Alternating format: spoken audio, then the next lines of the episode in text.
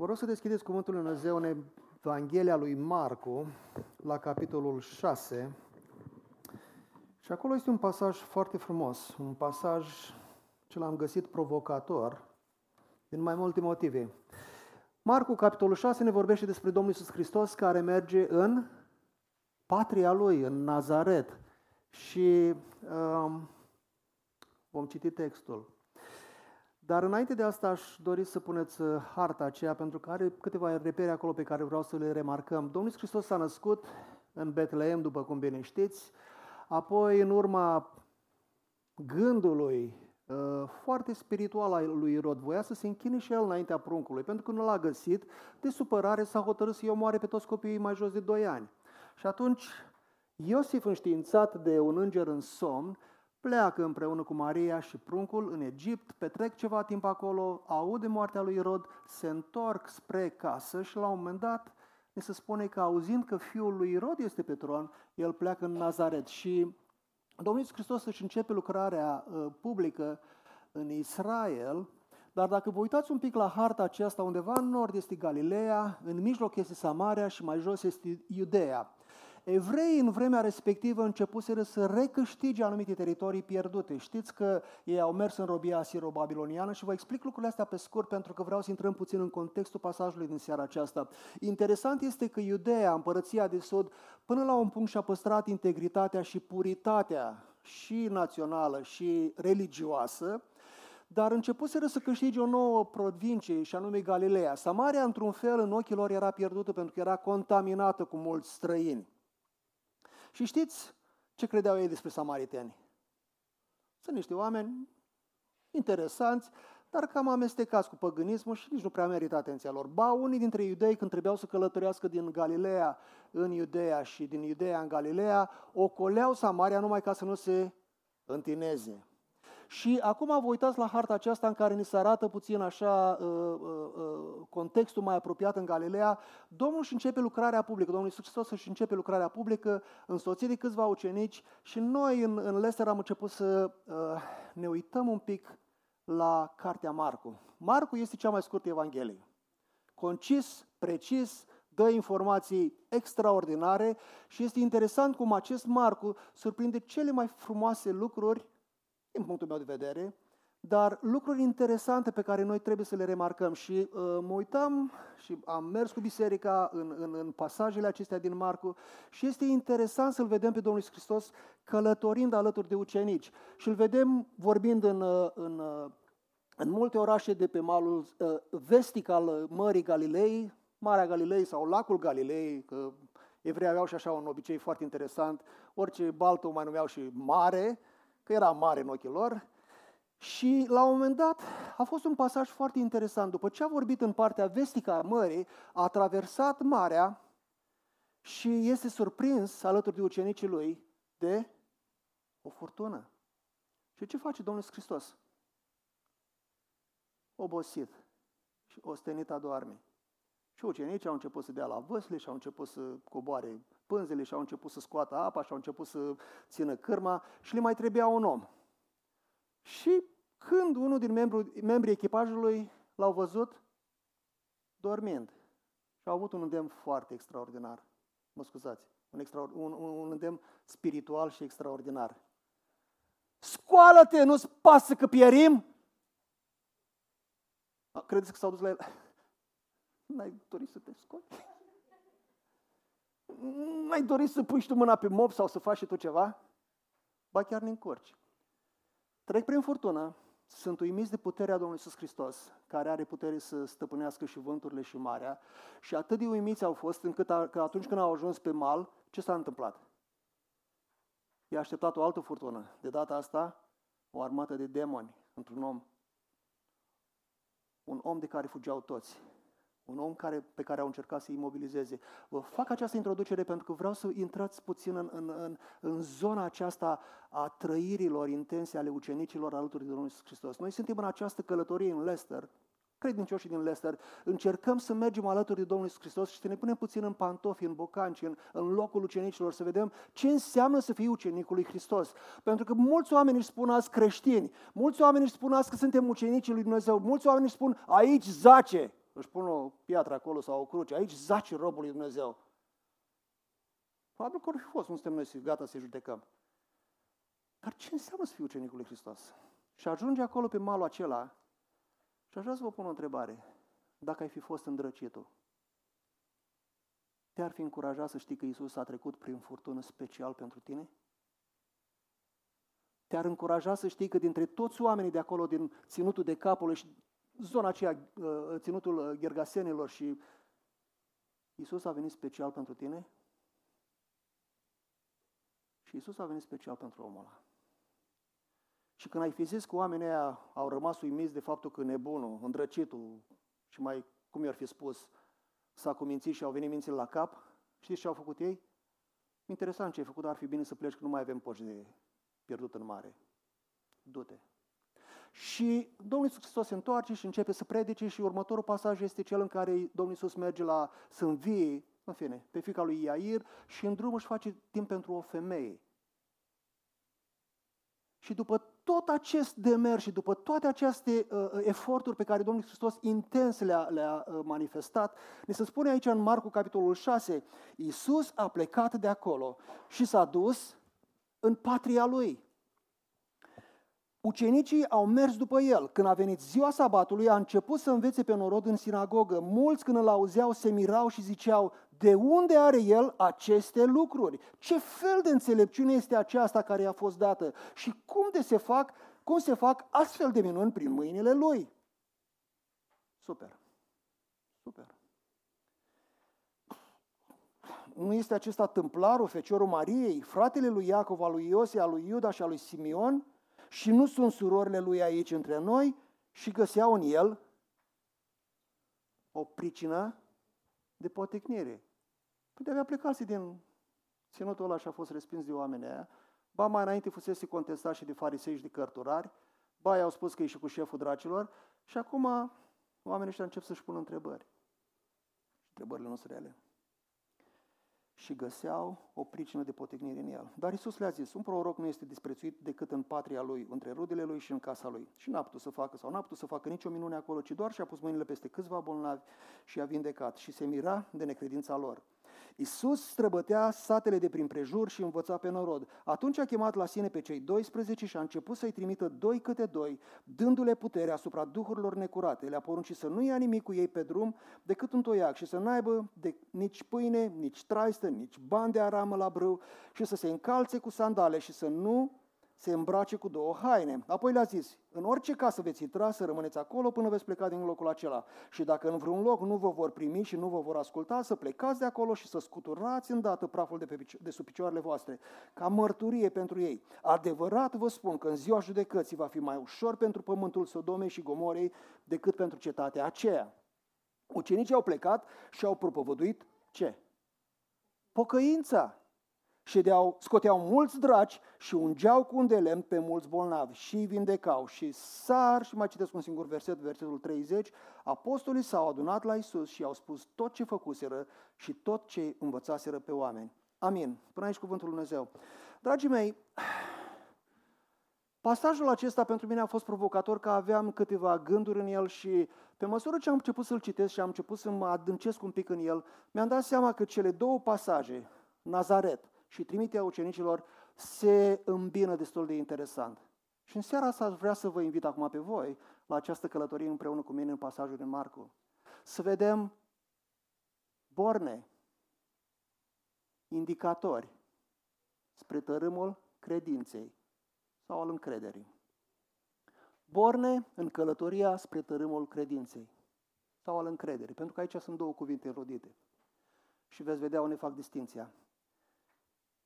Când am luat carnetul uh, de conducere, uh, după o, vreo lună n-am condus și m-am urcat din nou în mașină și m-a luat o bățăială și o emoție și curgeau tra- uh, transpirațiile pe mine și trebuia să merg prin orașul care îl cunoșteam foarte bine, orașul Galați. Și atât de traumatizantă mi-a fost exper- experiența, încât și astăzi când mi-aduc aminte de experiența aia, am fiori. Dar încet, încet am început să conduc și uh, n-am rămas la nivelul acesta, a trebuit să merg o dată la București. Și Astăzi te iei telefonul, pui coordonatele și te duci el acolo, spune la stânga, la dreapta, la stânga, la dreapta, la stânga, la dreapta și ajungi la București. Dar atunci n-aveam. Și am început să-mi aduc aminte reperele din călătoriile cu alții. La Buzău face așa și acolo e pe drumul ăla și de acolo și acolo. Și eram așa de atent la tot contextul ăla și la toate indicatoarele. Și am ajuns la București. După care a urmat provocarea să mă întorc la Galați. Și am ajuns și la Galați. Și astăzi am ajuns la Wiesbaden. Wow! Și atât de importante ne sunt indicatoarele. Atât de importante ne sunt sugestiile celor din jur. Ei, care ne sunt aceste indicatoare, aceste borne, acești marcări în călătoria noastră spre tărâmul încrederii și al credinței? Încredere în oameni, în oamenii lui Dumnezeu și al credinței în Domnul Iisus Hristos. Pentru că oamenii au un traseu propus și îl vedem în pasajul, primul pasaj pe care l-am citit din Nazaret, iar Dumnezeu, Domnul Iisus Hristos, are și El un traseu și are și El niște borne. Și veți vedea că uneori aceste lucruri parcă seamănă unele cu altele. Și spuneam aici, în primul punct, traseul oamenilor și traseul Domnului Iisus Hristos uneori par similare. Pentru că atunci când Dumnezeu vine cu un lucru și Satan caută să-l copie și pare interesant că seamănă unele lucruri. Și oamenii creează și ei anumite lucruri care sunt potrivite sau asemănătoare cu ceea ce Dumnezeu face. Și primul punct pe care l-am observat în pasajul pe care l-am citit este că o primă bornă, un prim indicator, este uimirea. Acum, pentru câteva momente înainte să vă uitați la punctul acesta, Marcu, care, vă spun, a fost destul de economic în expresiile și informațiile pe care ne le oferă, ne spune așa, Iisus a plecat de acolo și s-a dus în patria lui. Acasă la el, s-a dus în Nazaret. Probabil s-a dus acasă, la mama, la frații lui. Ce înseamnă acasă? Am venit aici în Wiesbaden și am avut bucuria să merg acasă la uh, Corneliu și Luminița și apoi am avut bucuria să mă întâlnesc cu un grup mai larg pe care uh, Seba l-a amintit puțin mai înainte. Puteți să vă ridicați toți cei din Galați, dragii mei. Așa, vă rog frumos, chiar numai mâna, eu am voie să vă ridic în picioare. Mulțumesc. Mă simt ca acasă. Un pic de acasă. Și mi-l închipui pe Domnul Hristos apropiindu-se de Nazaret și văzând locurile cunoscute, văzând satul cunoscut. A stat cu ucenicii câteva zile, că nu știm cât a stat acolo, dar și spunem că, ne spune Scriptura că în ziua de sabat a intrat în sinagogă. De câte ori a fi fost Domnul Hristos în sinagoga aceea? De multe ori. Și Scriptura ne spune aici că a venit în ziua sabatului și a început să învețe pe norod în sinagogă. Și care era caracteristica învățăturii sau modului în care Domnul Hristos vorbea, predica, deosebită de uh, predicatorii acelor vremuri? Care era diferența? Îi învăța ca unul care avea putere. Ați văzut glasul meu, tunător? Nu știu dacă Domnul Hristos avea un glas tunător. Eu nu știu cum predica Domnul Hristos. Noi nu știm cum a predicat Domnul Hristos. Dar predica cu putere. Oamenii au spus, omul ăsta, că la început l-au văzut un om, omul ăsta predică special, are, are ceva special. Predică mai bine decât cărturarii și fariseii noștri. Wow! Vă dați seama ce bucuroși au fost farisei și cărturare? Extraordinar. Au zis, venim și noi să luăm notiții de la tine. Și au luat notiții până când și-au pus în gând să-l omoare. Dar textul de aici ne spune, a venit și a predicat, a venit și a învățat pe norod în sinagogă. Mulți când îl auzeau, da? Mulți, nu toți, dar mulți, când îl auzeau, știți, uneori în biserică sunt unii oameni care sunt acolo, dar sparcați. Bine, nu la noastră, în Wiesbaden, vă rog frumos. Și plecă în Zidoici? Ah. Nu mai știu ce să spun în germană. Oh, uh, meine, Damen, meine, meine Damen und meine Herren. Dar Domnul Iisus Hristos, nu toți îl ascultau, nu toți îl auzeau, dar mulți îl auzeau. Și aici mă adresez celor care în seara aceasta ne auzim unii pe alții. Este important să ne auzim unii pe alții. Uimirea este un prim indicator, un prim, o primă bornă, un, o, o primă, un prim pas pe această cale a credinței. Și ne se spune că îl auzeau și această auzire a început să provoace uimire la ei. Se mirau. Și nu numai că se mirau, n-au început să se miri doar în capul lor și în mintea lor, au început să și zică ceva. Când îl asculți pe Domnul Iisus Hristos, ești pus în fața unor reacții, în fața unor atitudini. Când îl auzi pe Domnul Iisus Hristos vorbind, nu poți spune, da, ha, mai, mai da. Mai înainte am cântat cântarea asta foarte interesantă, a treia cântare, era cu Îl vreau numai pe Isus. Cei care au ajuns să-L cunoască pe Domnul Iisus Hristos într-un mod personal, îl vrem numai pe Isus. Și unor vorbește tunător, și alteori vorbește aspru, și alteori ne mostră, și alteori ne învață. De ce? Pentru că El este Domnul. Și alteori vorbește tunător, de crapă pietrele. Îți place Isus? Amin. Oamenii aceștia au început să vorbească. Și următorul reper, următorul indicator, următorul pas în, această, în acest traseu al oamenilor vis-a-vis de încredere și credință este încep să spui întrebări. Și cei din Nazaret au început să meargă pe acest traseu, au început să-și pună întrebări și ei își pun două tipuri de întrebări. Primul tip are trei întrebări, al doilea tip pe care, de întrebări pe care și le-au pus are două întrebări. Sau puteți spune trei, patru, depinde, o să puteți, da, în fine. Două seturi de întrebări. Prim, primul set de întrebări. De unde are el aceste lucruri? Care sunt lucrurile alea? Lucrurile pe care el le vorbea, lucrurile pe care el le împărtășea. A doua întrebare din primul set. Ce fel de înțelepciune este aceasta care i-a fost dată? Păi, nu era ok să vină și să vorbească bine? Nu era ok să vină și să vorbească cu autoritate și cu putere? Da. Dar cine i-a dat-o? E întrebare bună, dragii mei.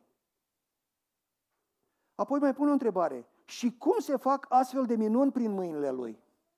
Acum vedem că în textul acesta se spune că nu a făcut multe minuni în Nazaret dar începuse să uh, circule zvonurile, veștile despre Domnul Iisus Hristos. Ne spun celelalte pasaje că faima lui ajunsese atât de mare în Galileea, încât la un moment dat nu mai putea să stea într-un loc. Veneau oamenii și îl buluceau și în textele anterioare ne se spune despre Domnul Iisus Hristos care îi roagă pe ucenici să-i pună la dispoziție o corăbioară ca să stea un pic să nu fie îmbulzit. Țineți, am vorbit despre pasajul cu învierea fiicelui Iair, în mijlocul îmbulzelii merge să învie pe această, pe această fetiță.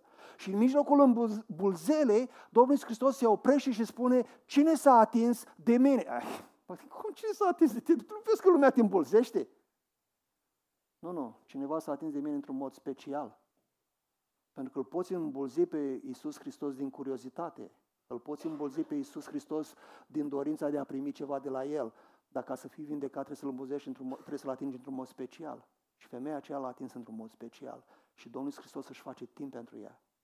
De asta cei care aveți o nevoie, nu vă îmbulziți, atingeți-L pe Iisus.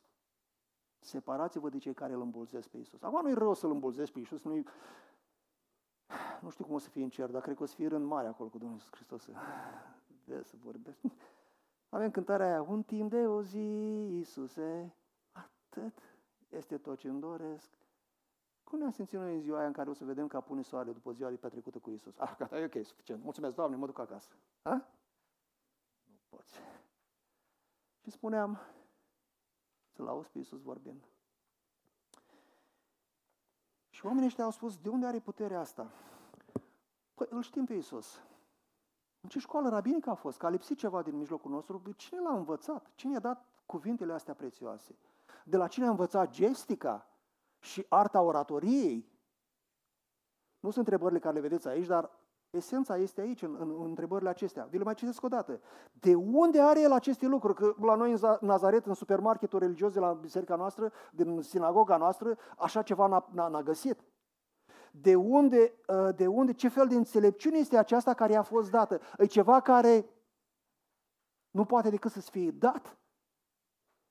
Uh, mm.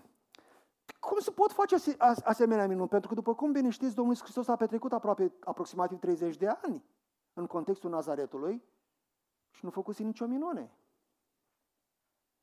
Și întrebările astea reclamă un răspuns. Așteaptă răspunsuri.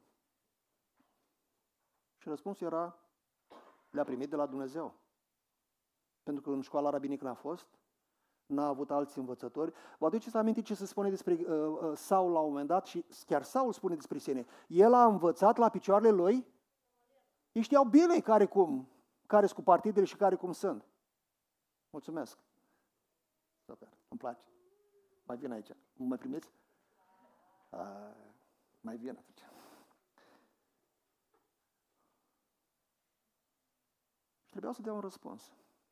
Și când răspunsurile astea au început să îndrepte spre Dumnezeu și mesianitatea Domnului Iisus Hristos, au început să pună alte întrebări. Stai, cum stau cum să fie asta Hristos?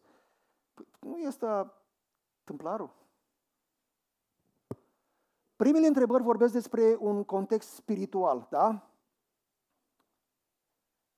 Lucruri pe care le-au auzit și le-au văzut la Domnul Iisus Hristos, dar apoi țintesc puțin spre originea și familia Domnului Hristos. Dacă vă uitați la celelalte întrebări, spune așa despre Domnul, îi spune despre Domnul Hristos. Nu este acesta tâmplarul. Acum, tâmplarul, să știți că ei nu lucrau numai în lemn. Tâmplarii în vremea respectivă erau asociați sau erau implicați și în lucrări de construcție. Ei nu făcea doar mobilă, că nu aveau talent să facă numai mobilă. Dar era implicat și în zona aceasta de construcție. Și Domnul Hristos a fost între ei.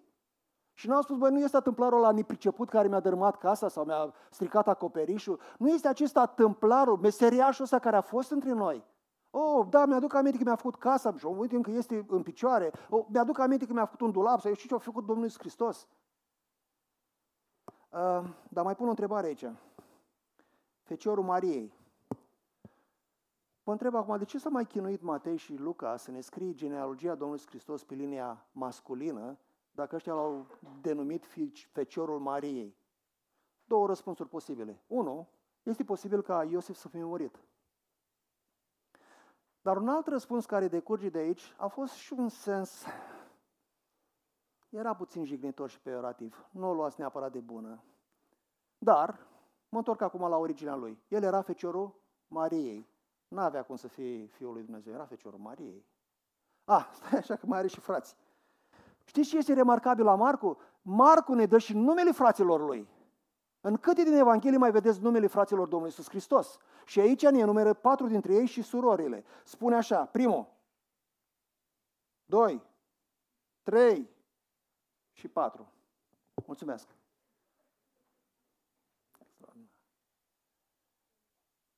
Și apoi ne mai zice ceva. Și nu sunt surorile lui aici printre noi? Avea ceva familia Domnului Iisus Hristos? Nu avea nimic, nu aveau nimic de rău de spus de familia lui Iisus. Absolut nimic. Aveau ceva de cu meseria lui, nu aveau absolut nimic. Dar l-au văzut un om obișnuit. Făcea lucruri remarcabile, dar nu are mă cum să fie asta Mesia.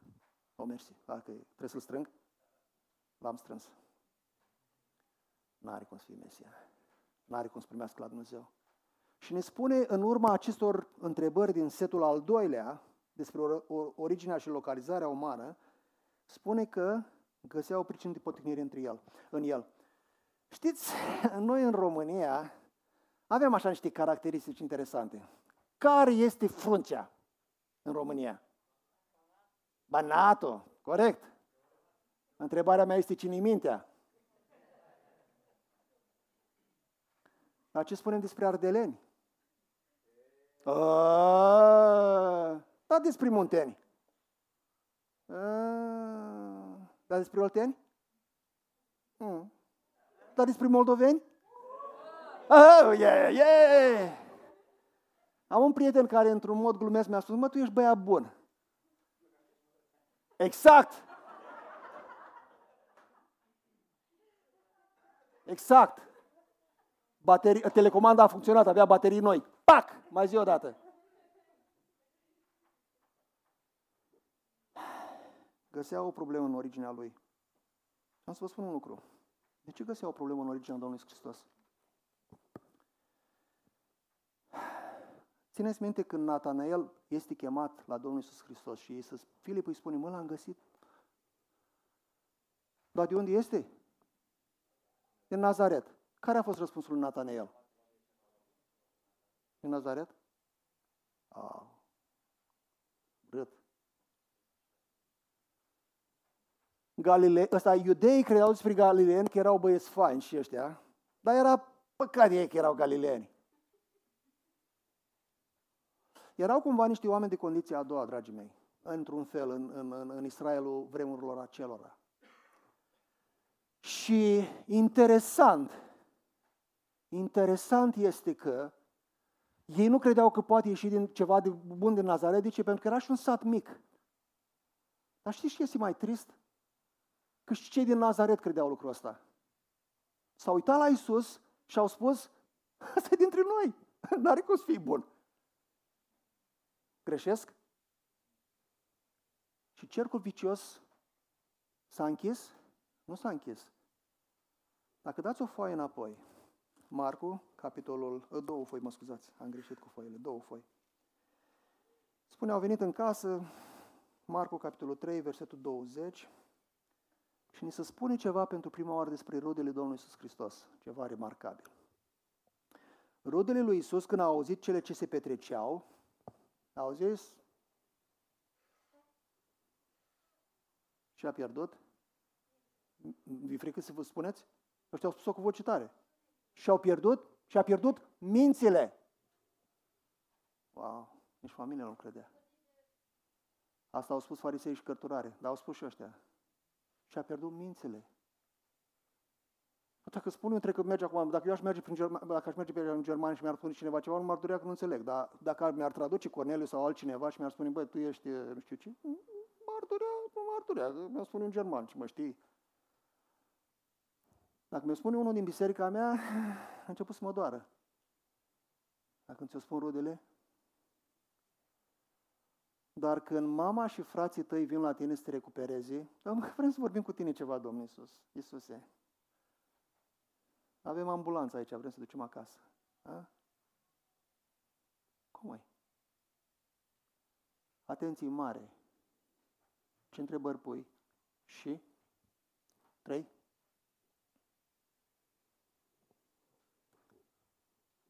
Nu, necredința. Mulțumesc. Cuvântul aici cheie este necredința sau neîncrederea care îl uimește pe Domnul Hristos. Oamenii aceștia s-au îndoit de Domnul Hristos. Mă scuzi, am dat așa prea, prea din scurt chestia asta, modificarea asta. Spune așa, și găseau o pricină de potignire în el. Nu numai că găseau o pricină de potignire în el, dar spune aici și Domnul Iisus Hristos, oamenii ăștia au făcut ceva remarcabil. L-au făcut să se mere de necredința lor, din neîncrederea lor, nu are cum să fie poveste, ă, povestea asta de succes adevărată. Și găseau o pricină de potinire în el. Care a fost consecința? Domnul n-a putut face nici o minune. Și acum cei care așteptați minuni, oh, deci care e rețeta pentru minuni? Nu este o rețetă pentru minuni. Dumnezeu nu are rețete. Când vrea să facă o minune, El o face. În termenii la timpul, în condițiile și cu oamenii pe care El îi alege. Nu i-a vindecat pe toți bolnavii din Ierusalim, nu i-a vindecat pe toți bolnavii din Iudea, nu i-a vindecat pe toți bolnavii din, din, din Israel, dar i-a vindecat pe unii. Asta e un fapt incontestabil. Dar vreau aici să remarcați un lucru. Să vii acasă și să nu poți face nicio minune, a durut ca orice altceva. Până acolo încât Domnul Iisus spune, un proroc este disprețuit nu este disprețuit decât în patria lui, între rudele lui și în casa lui. Vreți să încheie aici mesajul? Mai am timp? Mai am, mulțumesc. Pentru că mesajul nu se încheie aici. Ce ai făcut în locul Domnului Iisus Hristos? Care este răspunsul în schimb al Domnului Iisus Hristos? Bornele sau traseele sau indicatorii oamenilor sunt să uimesc la început. Pun și întrebări și unele dintre ele bune și pertinente chiar și întrebări incomode. Dar greșeala noastră a oamenilor este că uneori tragem concluzii greșite. Unii despre alții. Și știți ce am observat uneori? Asta am văzut-o la mine. Nu pot să vorbesc de voi că nu vă cunosc prea bine pe așa. Dar uneori țin oamenii robi gândurilor mele. Uneori țin pe oameni robi ă, părerilor mele. Corneliu, băia bun. Dar are și defecte. Mă înțelegi, Cornel. Ăla, aia, Da, mă, dar neamurile lor, să nu intri în neamul lui, că te-a mâncat apa. Apoi mai sunt oameni de ăștia care au soluții unice. I-ați văzut pe ăștia? Întotdeauna ca să ieși de aici, din, nu, pardon, ca să ajung din punctul A în punctul B, de la Galați la București, trebuie să mergi pe acolo, pe acolo, pe acolo. Dar știți că mai sunt mai multe trasee ca să mergi la Galați la București. Poți să ieși și pe aici. Nu, domnule, numai pe aici să merge. Sunt unii oameni care își țin agenda și părerile și cu oamenii și nu poți construi nimic. Sunt robi părerilor și preocupărilor lor. Și spuneam uneori, ține, îi ținem pe oameni prizonieri părerilor și gândurilor noastre. Părerilor și gândurilor uh, noastre despre originea lor, despre familia lor, despre locația din care provin. Țineți minte, unul din pericolele bisericii primari era că erau două clase diferite. Evreii și neamurile. Și Pavel ajunge să spună, dragii mei, vreau să vă povestesc sau vreau să vă spun o taină, un secret. Și era un secret în zilele alea. Și știți care era același, acel secret? Neamurile. Cum? What? Nu se poate. Noi suntem nația iubită, aleasă, specială. Păi, dar noi am vorbit în limba la cinzecime. Voi și noi. Ce? Și noi. Wow! Și știți, uneori Dumnezeu lucrează și așteaptă și ne dă timp să lucreze la mentalitatea noastră. Știți cât i-a luat lui Dumnezeu să lucreze la mentalitatea lui Petru, unul din ucenicii lui? I-a luat ceva timp. Ce a făcut Domnul Iisus Hristos când l-au respins oamenii? Din satul lui și familia lui. Și se mira de necredința lor. Da? Și atât? nu, dragi Textul continuă așa de frumos și spune Iisus străbătea satele de, pe prejur, de prin prejur și învăța pe norod. Ok, nu mă primiți, nu primiți mesajul meu, nicio problemă. Mai departe, sunt sate, sunt oameni, sunt alții care așteaptă mântuirea. Și asta face Domnul Iisus Hristos. Și acum vom merge și dacă vă uitați la punctele care le voi afișa, vor fi afișate în continuare, este exact traseul pe care Domnul Iisus Hristos îl propune. Primul punct în mesajul acesta, în traseul propus de Domnul Iisus Hristos, este încredințarea pentru slujirea ucenicilor. El, după ce face lucrurile astea, nu spune, mă, îmi pare rău. Poate vrut și el să le arate cetatea lui și uh, sinagoga în care a crescut. Dar nu sunt piedic în necredința lor. El își continuă mesajul și uh, lecțiile alături de ucenicii lui. Și el le spune așa ucenicilor lui, atunci, adică după ce a fost respins în Nazaret și după ce a început să meargă prin satele prin prejur, spune, atunci a chemat la sine pe cei 12 și a început să-i trimită doi câte doi, dându-le putere asupra duhurilor necurate. Și știți ce a făcut Domnul Iisus Hristos lucrul ăsta? Pentru că asta a avut în, că, în cap de la bun început. Când ești ucenicul Domnului Iisus Hristos, nu poți să stai lângă Domnul Iisus Hristos, că nu există verbul a sta lângă Iisus. Și știți de ce spun lucrul ăsta? Poate sună nu știu cum, dar mi-a plăcut. În urmă Iisus a suit pe munte, capitolul 3, versetul 13. A chemat la el pe cine a vrut și ei au venit la el. A rânduit dintre ei 12 ca să-i aibă cu sine. Nu să stea cu sine, să-i aibă cu sine. Acum nu mă joc cuvintele, că îmi place să mă joc cu el, dar nu mă joc cuvintele în fața noastră, dragii mei. El spune ca să-i aibă cu sine, și stați să vedeți acum ce spune, și să-i trimită să propovăduiască. Nu i-a chemat ca să le dea galoane, nu le-a chemat ca să le facă scaune de domnie, cum ei se gândeau la un moment dat, că dacă tot fusese tâmplar, putea să facă și 12 scaune pentru ei. Nu, i-a chemat și i-a trimis ca să propovăduiască, dar pentru asta a început să-i pregătească și a început să meargă cu ei și vă spuneam, a început să-i expună la tot felul de lucruri, comode și incomode. Și să mergi cu Domnul Hristos uneori este incomod. Uneori îți vine să răgnești la El. Nu-i bine. Nu vă recomand să o faceți. Uneori trebuie să-L urmezi pe El că se spune la un dat că îl urmau temători când a plecat spre Ierusalim ca să moară. Tocmai am servit cina. Îl urmau îngroziți. Alte ori îmi place să mergem cu Domnul Iisus. Iată, eu cu Iisus. Facem un selfie? Cât n-aș da pentru un selfie cu Domnul Iisus Hristos și să-l pun pe Facebook? Cred că asta ar fi Cred că asta ar fi trofeul maxim. Dar eu nu fac selfie cu Isus. Isus face selfie cu mine. El m-a iubit pe mine, nu eu pe El. El m-a iubit întâi, nu tu pe El. Sau, mă înțelegeți. Și Domnul Hristos le acordă încredere ucenicilor săi. Și ceea ce face el cu ucenicii este procesul invers. Uimire, întrebări, necredință, Domnul Iisus le acordă încredere. Vreau să vă întreb, credeți că erau ucenicii pregătiți pentru a pleca? Erau perfecți? A.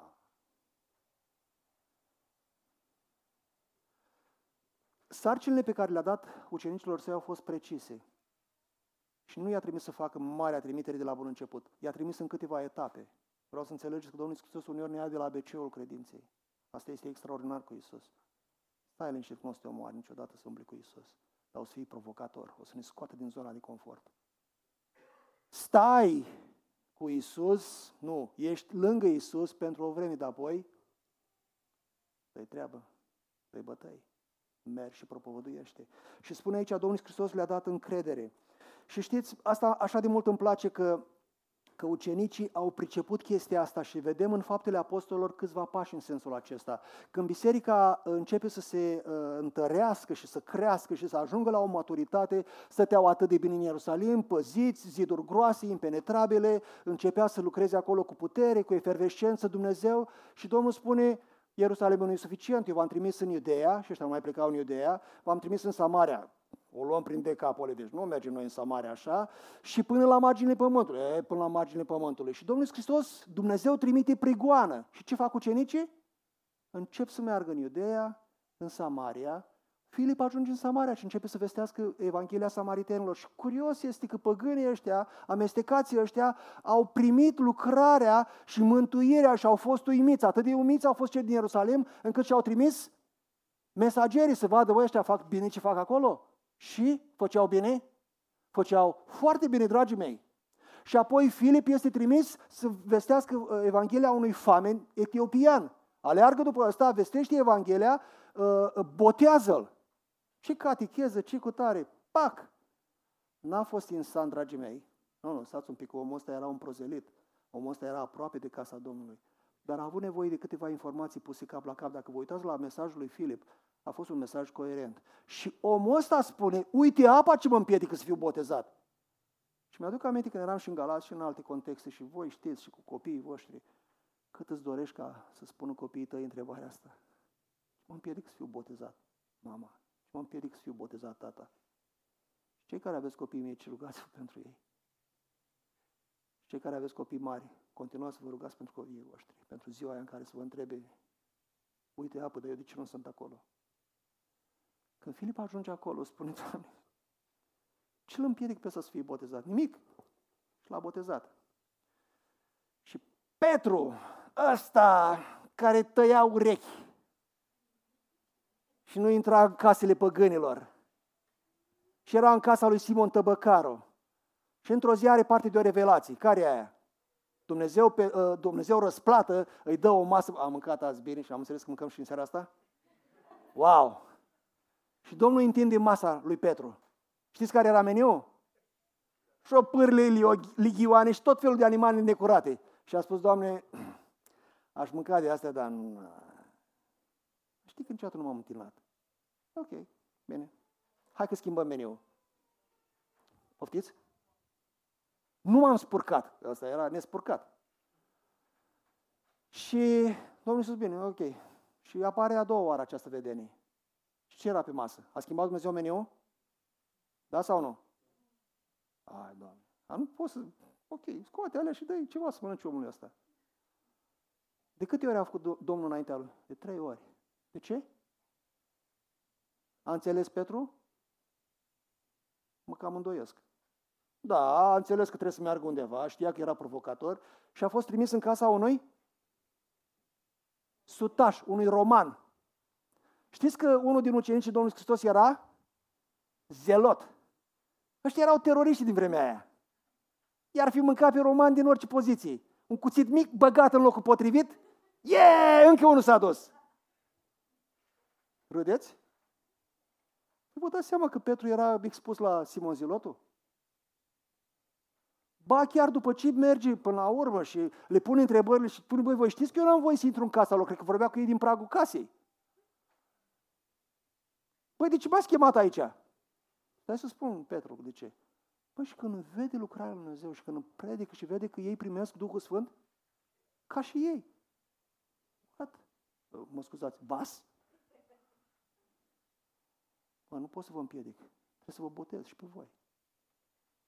Și a fost extraordinar. Și se întoarce la Ierusalim. Ce credeți că i-au spus cei din Ierusalim? Wow, Petra, hai, bă, băiatule, bine că și romanii sunt ori la Domnul. A? S-au supărat, dragii mei.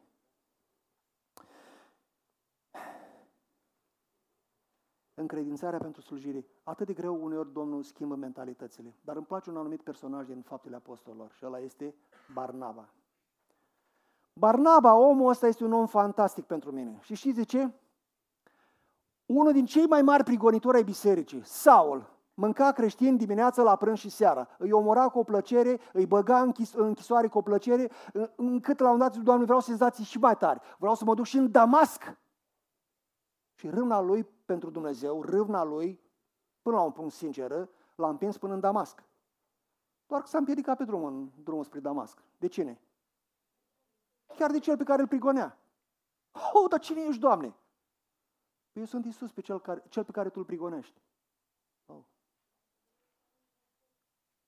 Și Domnul Pavel, călare și puternic, ajunge neputincios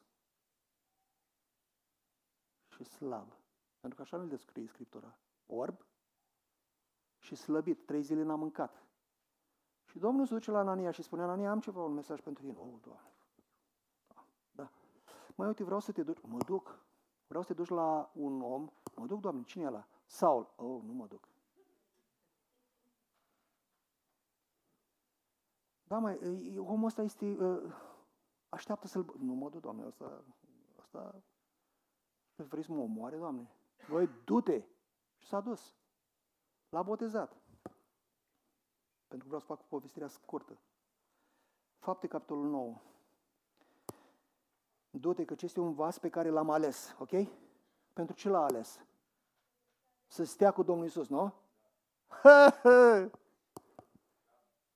L-am ales ca să ducă numele meu înaintea neamurilor, înaintea împăraților și înaintea fiilor lui Israel, dragii mei.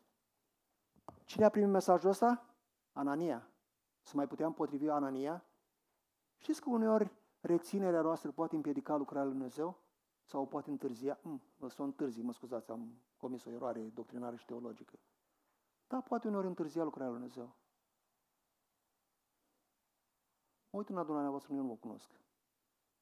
Dar tare aș vrea să fiu un Anania care să primească mesajul lui Dumnezeu și sunt oameni care așteaptă aici ceva orbi și slabi. Dar nu mă duc la asta, Doamne, asta e rău, Doamne. Dar asta e, să nu intri în gura ei că te-a mâncat. Nu mă duc la ea. Și este convertit Pavel, este botezat și a început să vorbească și să-i facă de râs pe iudei și de bucurie s-a dus și el la Ierusalim după ce au vrut să-l omoare. În fine, povestea e scurtă și spune așa că s-a dus în Ierusalim și a căutat să se lipească de cine? De ucenici. Și ucenicii s-au lipit de Pavel? Ca nu ca de perete. Fugeau de el. Căci nu puteau să creadă că este ucenic. Dar Barnaba s-a dus la Pavel. A luat de mână și a spus, Pavel, hai cu mine. Și Barnaba l-a luat și l-a prezentat apostolilor E istorisit cum pe drum Domnul Saul văzuse pe Domnul, i-a vorbit și cum în Damasc propovăduise cu îndrăzneală în numele lui Isus. De atunci se ducea și venea împreună cu ei în Ierusalim și propovădea cu îndrăzneală în numele Domnului, vorbea și se întreba cu evrei care vorbeau grecești. Și știți, lucrarea lui, ă, lui ă, Barnaba nu se oprește aici. Mai târziu, Pavel dispare din nou din peisaj. Barnaba este trimis în Antiohia, și după ce vede că și acolo este o lucrare extraordinară, pentru că ăștia n-aveau ce face și au început să vestească Evanghelia și la greci, nu numai la romani, și la greci, și văd că este lucrarea lui Dumnezeu și îl recunoaște și spune slăvit să fie Domnul, spune după ce s-a asigurat că lucrurile sunt bune, ce a făcut acest Barnaba? Dar unde l-a căutat? În Antiohia? În Tars. Și l-a luat de acolo. Tars. Pavel, am ceva cu tine. Și a început să slujească acolo. Și mai târziu ni se spune, dacă vă uitați în continuarea capitolului ne se spune, ne se dă o listă de oameni acolo. Primul pe listă cine este? Barnaba. Ultimul pe listă cine este? Saul. În limbajul lor, cam asta era ierarhia. Și Domnul spune, puneți-mi-l deoparte pe Barnaba și pe Saul și i-a trimis într-o lucrare. Erau buni? Foarte buni. Primul și ultimul de pe listă. Barnaba și Saul. Și dacă vă uitați în cartea ă, ă, Faptele Apostolilor, veți vedea Barnaba și Saul, Barnaba și Saul. Saul, Saul și Barnaba. Extraordinar omul ăsta Barnaba. Sunt fascinat de el. Domnul Iisus Hristos le-a acordat încredere pentru slujire ucenicilor săi. Um, cinci. Nu numai că le-a acordat încredere, în ciuda unor slăbiciuni și poate unor inerențe, unor inerente uh, uh, greșeli pe care aveau să le facă. Dar Domnul Iisus mai face ceva, le dă niște informații precise. Nu le mai dă întrebări, le dă informații și o direcție precisă. Mergeți, da?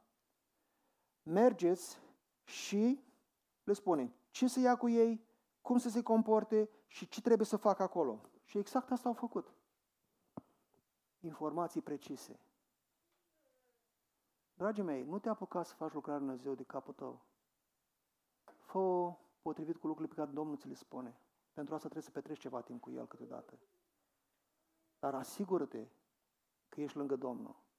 Chiar dacă latura noastră umană din când în când ne joacă feste, asigură-te că ești lângă Domnul. Amin? Pentru că interesant este că în ciuda, în ciuda greutății de înțelegere a lui Petru despre care am vorbit, chiar a lui Pavel, chiar a lui Anania, chiar a celorlalți, Domnul și-a continuat lucrarea în Ierusalim, în Iudeea, în Samaria și până la marginile pământului în acea generație. Astăzi noi suntem cei care trebuie să continuăm această lucrare. Pentru că ultimul lucru pe care vreau să-l amintesc aici este că ei au primit și un mesaj și niște fapte concrete ale ucenicilor. Ei au trebuit să facă ceva concret. Și ne se spune despre ei, au plecat și au propovăduit ce? Pocăința. Scoteau mulți draci și ungeau cu un de lemn pe mulți bolnavi și îi vindecau. Ăsta le-a fost mandatul, ăsta l-au făcut. Mesajul și faptele ucenicilor.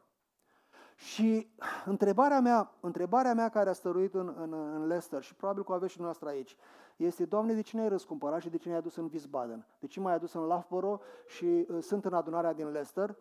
Pentru că Domnul are mulți oameni pe care vrea să-i facă să audă Evanghelia sa. Amin? Sunt mulți oameni care au nevoie de o atingere a vindecării.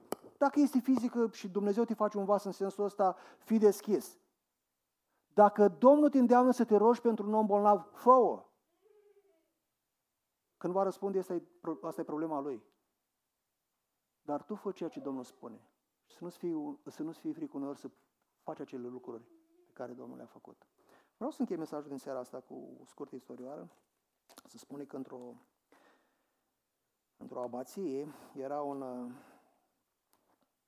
Început să, început, început să apară o dihonie, așa, o ceartă între ei. Și l-au chemat pe starețul care era superior acolo și uh, din zona respectivă și starețul ăsta, sau ce era asta, episcopul ăsta, i-a ascultat pe toți acolo și după ce i-a ascultat pe toți așa, i-a discutat cu ei separat, a zis, ok. Și uh, la întâlnirea în plen le-a spus, vreau să vă spun că între voi este un sfânt. Dar n-am să vă spun cine este. Sta, frate, dar ăsta, ăla. Vreau să vă spun că între voi este un sfânt. Și atunci călugării aceia au început să spună, nu știu cine e călugărul, nu, nu știu cine e Sfântul, dar am să mă port cu Ciobi, dacă el e Sfântul. Nu poți ofensa. Nu te poți purta urât cu un Sfânt, că după aia Dumnezeu te trăznește. Dacă e fratele sau dacă e sora, dacă e călugărul sau dacă e călugărul ăsta. Și au început să-și lepe de părerile lor personale despre acei oameni și au început să-și pună părerea lui Dumnezeu. Ei sunt un posibil un posibil sfânt. Ăștia catolici, știți că ei au un cult al sfinților. Dar în adunarea din Wiesbaden, dragii mei, sunt sfinți. Cum te porți cu sfinții din Wiesbaden?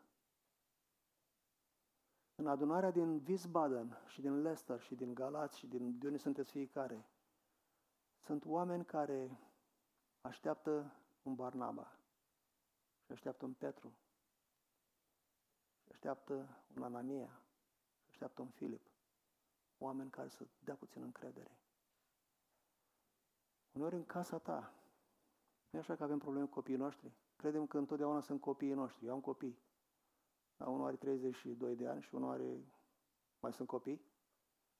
Cum ar fi să-i tratez ca pe niște copii și azi? Ar fi normal în capul meu. Anormal pentru ei. Uneori noi părinții, din prea multă dragoste și pe alocuri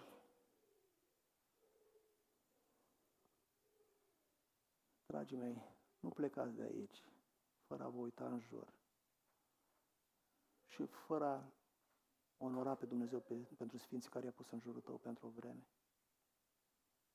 M-am bucurat așa de mult să stau cu câțiva prieteni din Galați și sper că s-au bucurat și să stea cu mine. Asta e o întrebare bună. Da, nu, avem atâtea vânătăi și... Dar, dragii mei, a fost atât de bine să stau cu ei. Și atât de bine să stau cu voi și am să mă opresc, trebuie să mă opresc. Am o singură rugăminte, dragii mei. Haideți să ne privim altfel, nu ca oamenii. Hai să ne privim așa cum Isus și-a privit ucenicii. Le-a acordat încredere, i-a tratat și a început să le dea sarcini progresiv. M-aș ruga ca în biserica din Wiesbaden, când noi veni data viitoare, când o fi asta, să fie și alți oameni. Mă înțelegeți? Luați un sens bun. Și în biserica din Leicester, când veți veni unii alții, să vedeți și mai mulți oameni. De ce? Ne așteaptă. Și apoi, dați-le lucruri de făcut oamenilor concrete. Nu ne plac în adunări, în special ăștia care vorbim mult. Ne place să avem o audiență mare și să aibă așa un răspuns pozitiv. Ăștia sunt idolii noștri. Când adunarea clocotește, bă, ce mesaj le-am tras. Ăsta e un idol, dragii mei. Noi, noi nu venim în adunare să facem spectacol. Noi venim să comunicăm mesajul Dumnezeu. Amin. Nu venim, nu suntem laici și clerici, suntem toți lucrători și suntem toți sfinți. Și toți suntem conlucrători cu Dumnezeu. Care din cei 12, 12 ucenici a rămas acasă? Nici unul, nici măcar Iuda, dragii mei. Cu atât mai mult mă doare inima după Iuda, că a ratat și a respins Harul Lui Dumnezeu. Dar în seara asta mă rog ca voi cei care sunteți aici și nu numai, să continuăm să vrem să stăm lângă Isus, cântarea 3 sau oricare altă cântare. Să petrecem timp cu Isus. Să nu descuiem lacătul și să-L aruncăm lacătul înapoi. Lăsăm acolo legat, la poarta cerului sau unde Am greșit acum. De gardul avem un legământ cu Hristos. Și știți de ce? Pentru că nu l-am făcut noi cu El. El a făcut cu noi. Amin? Domnul să o binecuvinteze.